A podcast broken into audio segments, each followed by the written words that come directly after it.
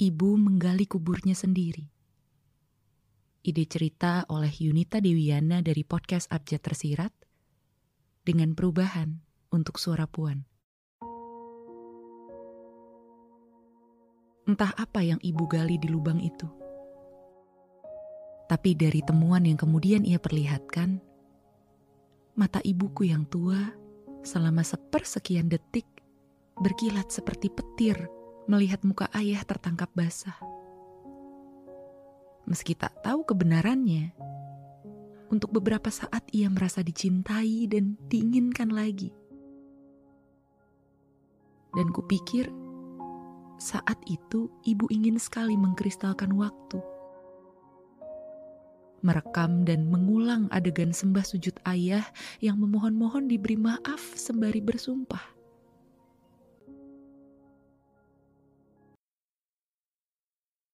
Ini jadi cerita kedua yang gue masukin ke podcast Suara Puan dan dulu di cerita pertama yang pernah dibacakan juga di podcast Suara Puan itu berjudul kalau ibu punya pilihan 36 tahun lalu.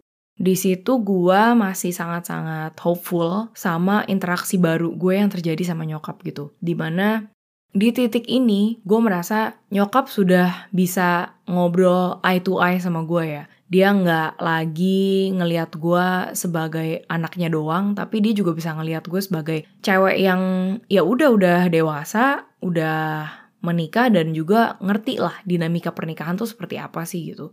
Memang di sana hubungannya dinamikanya jadi berubah ya jadi lebih terbuka dan uh, nyokap lebih bisa berpikir kritis gitu di sana. Dan saat itu saat itu baru terjadi setahun yang lalu gue merasa sangat hopeful gitu. Gue pikir bahwa wah ini mungkin titik jalan gue memang ditempatkan di keluarga ini oleh Tuhan sebagai contoh nih untuk nyokap gue bahwa wanita itu memang berdaya, wanita itu tuh punya pilihan dan setiap wanita tuh punya keberanian di dalam dirinya sendiri untuk uh, memilih dan bertanggung jawab sama konsekuensi yang ada gitu loh.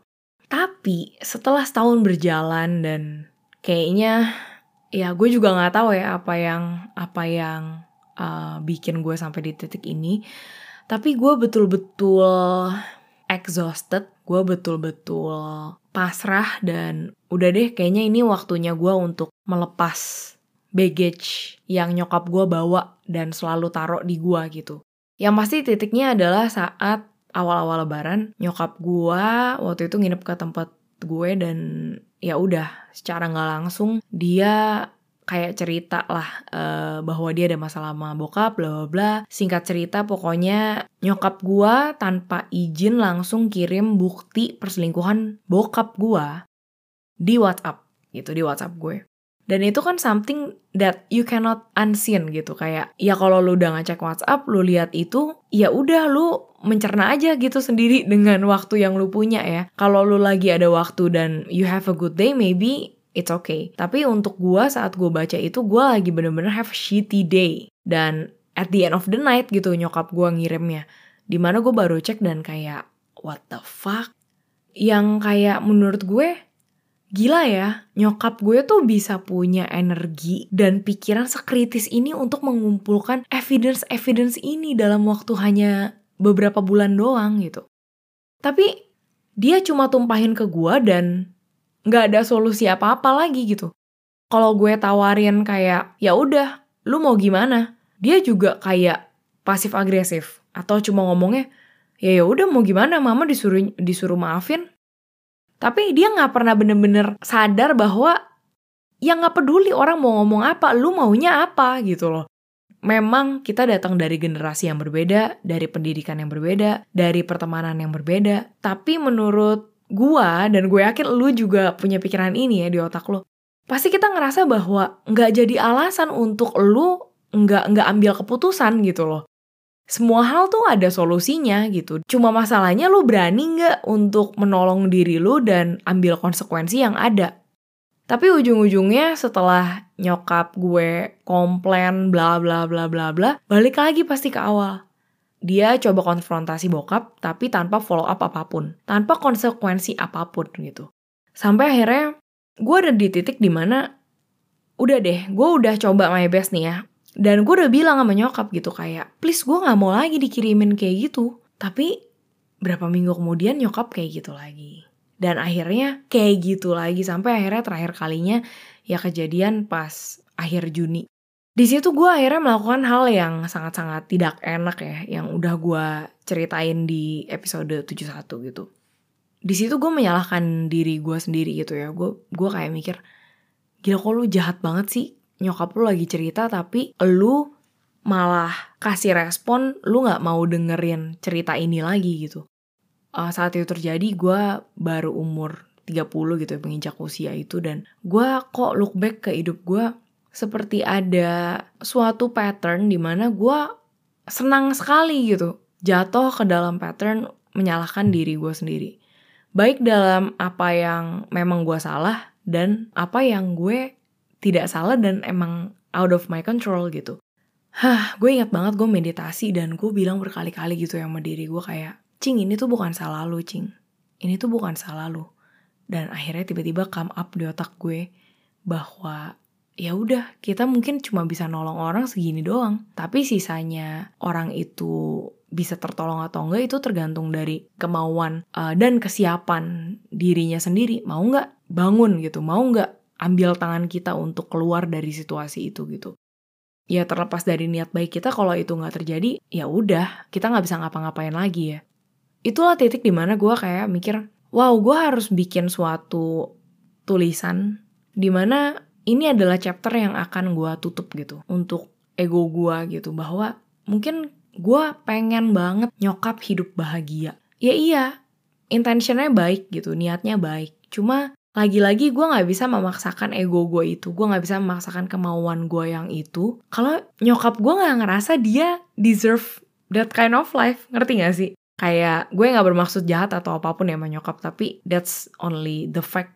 yang bisa gue pikirkan sekarang gitu karena gue ngerasa kalau seseorang ngerasa dirinya deserve to be treated equal dan gak kayak shit ya eventually dia akan bener-bener cari cara mau gimana pun konsekuensinya, mau gimana pun dihakimin orang, dia pasti akan cari cara untuk keluar dari situasi itu gitu. Dan gue jadi juga kayak ada di titik di mana ya udahlah mungkin ini saatnya untuk gue mengakui bahwa gue memang batas bantuannya segini aja menyokap dan soal letting go itu ya itulah pelajaran melepaskan ego, melepaskan ekspektasi ke orang yang kita sayang. Gue coba lepasin itu satu-satu gitu dari tulisan um, yang gue buat Ibu Menggali Kuburnya sendiri. Karena kalau kalian baca dan ya gue nggak tahu interpretasi kalian apa ya, tapi ada metafora yang gue pakai gitu di mana tentang menggali dan juga lubang yang digali si karakter ibu ini ya sampai akhirnya si ibu nih nggak sengaja jadi ya ngubur dirinya sendiri. Dan ya udah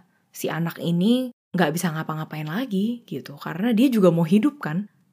Itu sih mungkin sebuah titik pendamaian yang seenggaknya gue dapetin sama diri gue sendiri ya. Karena saat si Steph bacain itu dan gue bilang gitu wah kayak gue bakal nangis banget nih pas gue denger ini gitu. Kayak gue pas denger kalau ibu tidak punya pilihan 36 tahun lalu gitu. Tapi saat gue denger entah kenapa gue seperti ada beban berat yang selama ini tuh menimpa gue tapi akhirnya lepas gitu. Kayak betul-betul lepas selepas-lepasnya di mana gue sadar bahwa masalah nyokap dan bokap itu udah di luar kontrol gue banget. Gue udah mencoba sebisa gue uh, memang pasti ada yang tidak sempurna. Mungkin cara ngomong gue kasar sama nyokap. Atau mungkin gue yang sebenarnya ada ego-ego yang gue nggak sadari ingin gue proyeksikan ke nyokap gitu. Mungkin gitu. Tapi gue tersadar bahwa ya udah maafin maafin diri lu, maafin ketidakmampuan lu untuk nemenin nyokap yang memang entah kapan akan siap untuk menolong dirinya gitu. Lu cuma bisa berharap gitu ya bahwa nyokap tidak terlambat untuk menyadari bahwa hidupnya berharga. Cuma mungkin bisa jadi sudah terlambat dan mungkin dia akan terus-terusan menggali lubang kuburnya sendiri sampai dia mati gitu. Ini juga jadi satu pelajaran gue soal uh, menghadapi kasus perselingkuhan gitu. Gue melihat sendiri bagaimana nyokap gue selalu menggali semua evidence yang dia bisa dan diperhadapkan ke bokap gue. Dan semua bukti yang dia perhadapkan itu betul adanya gitu. Bahkan saking pinternya nyokap gue cari bukti, bokap gue tuh bener-bener skakmat kalau udah digituin. Gue cukup amazed sih sama penemuan-penemuan itu ya, dan mungkin di dalam jernih nyokap mencari bukti-bukti perselingkuhan itu, dia akhirnya merasa seperti menang gitu. Merasa seperti berdaya. Merasa seperti finally gue gak dibegoin lagi, anjing. Jangan mentang-mentang gue istri, lu pikir gue inosen gitu ya. Mungkin, mungkin seperti itu. Tapi yang gue pelajari adalah itu hanya memberikan lu kemenangan sementara. Karena it is nothing. All the evidence is nothing kalau lu nggak ada eksekusinya. Kalau lu nggak ada follow up, ini mau selanjutnya diapain? Kalau kita mau pisah, seperti apa? Kalau kita mau bareng, seperti apa? Kan intinya jalannya ini itu aja nih ya, cuma cuma dua pilihan itu aja. Dan gue rasa normalnya dari kita yang di bohongi, diselingkuhi, pasti kita mau memuaskan bayangan-bayangan yang ada di otak kita gitu ya. Cuma kayaknya sebagai manusia juga kita harus tahu stopnya kapan gitu. Karena kalau lu selalu berasa powerful setiap kita menggali lubang-lubang evidence itu, lama-lama kita nggak tahu kapan stopnya dan kita yang kekubur sendiri gitu. Tentu gue nggak tahu kondisi lu sekarang seperti apa gitu. Kalau lu masih dalam hubungan pacaran dan lu udah diselingkuhi, tapi lu punya trust issues yang seperti nyokap gue sama bokap gue gitu ya. Kayaknya better lu call it off deh, jangan nikah atau jangan melanjutkan ke hubungan yang lebih serius karena jadi pertanyaan gitu kalau misalnya lu masih melakukan pattern yang sama dengan ngecekin handphonenya terus menerus dan itu yang menjadi alasan lu untuk mengontrol situasi, mengontrol pasangan lu itu cuma bikin circle dan bibit-bibit dari hubungan yang toksik banget gitu. Dan itu akan berlanjut sampai lu nikah. Dan punya anak itu tidak menyelamatkan hubungan lu juga gitu ya FYI karena gue inget ya waktu um, diselingkuhin berkali-kali nyokap tuh ada ngomong kayak mama pikir tuh ya mama udah punya anak ini kita udah punya cucu papa akan berubah. Ya ampun gue kayak pengen suruh orang ya yang masih nggak bisa putus dari pasangannya yang selingkuh. Terus gue kayak gerek dia tuh ke rumah gue buat kayak ngelihat contoh nyata.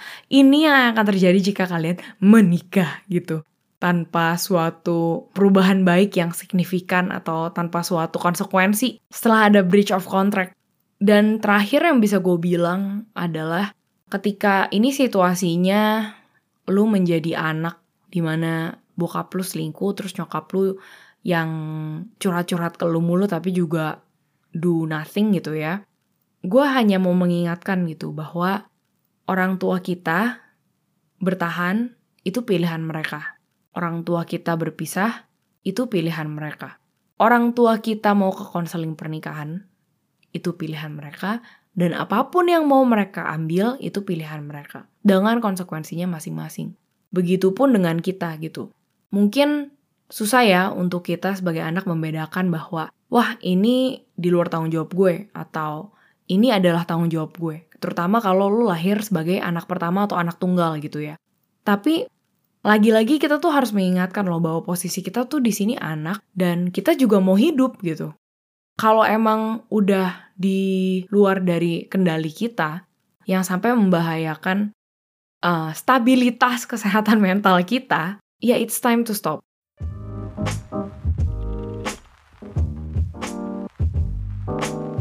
Semoga dari episode ini kalian bisa menginterpretasikan sesuai dengan situasi keluarga masing-masing. Mungkin bisa belajar untuk melepaskan, entah itu melepaskan ekspektasi kalian, ego kalian, bahkan melepaskan rasa untuk selalu menyalahkan diri sendiri gitu. So segitu dulu episode dari gue kali ini. Kalau kalian mau ngobrol-ngobrol sama gue bisa langsung ngobrol aja di Instagram @abjadtersirat dan jangan lupa untuk dengerin cerita ibu menggali kuburnya sendiri di podcast Suara Puan.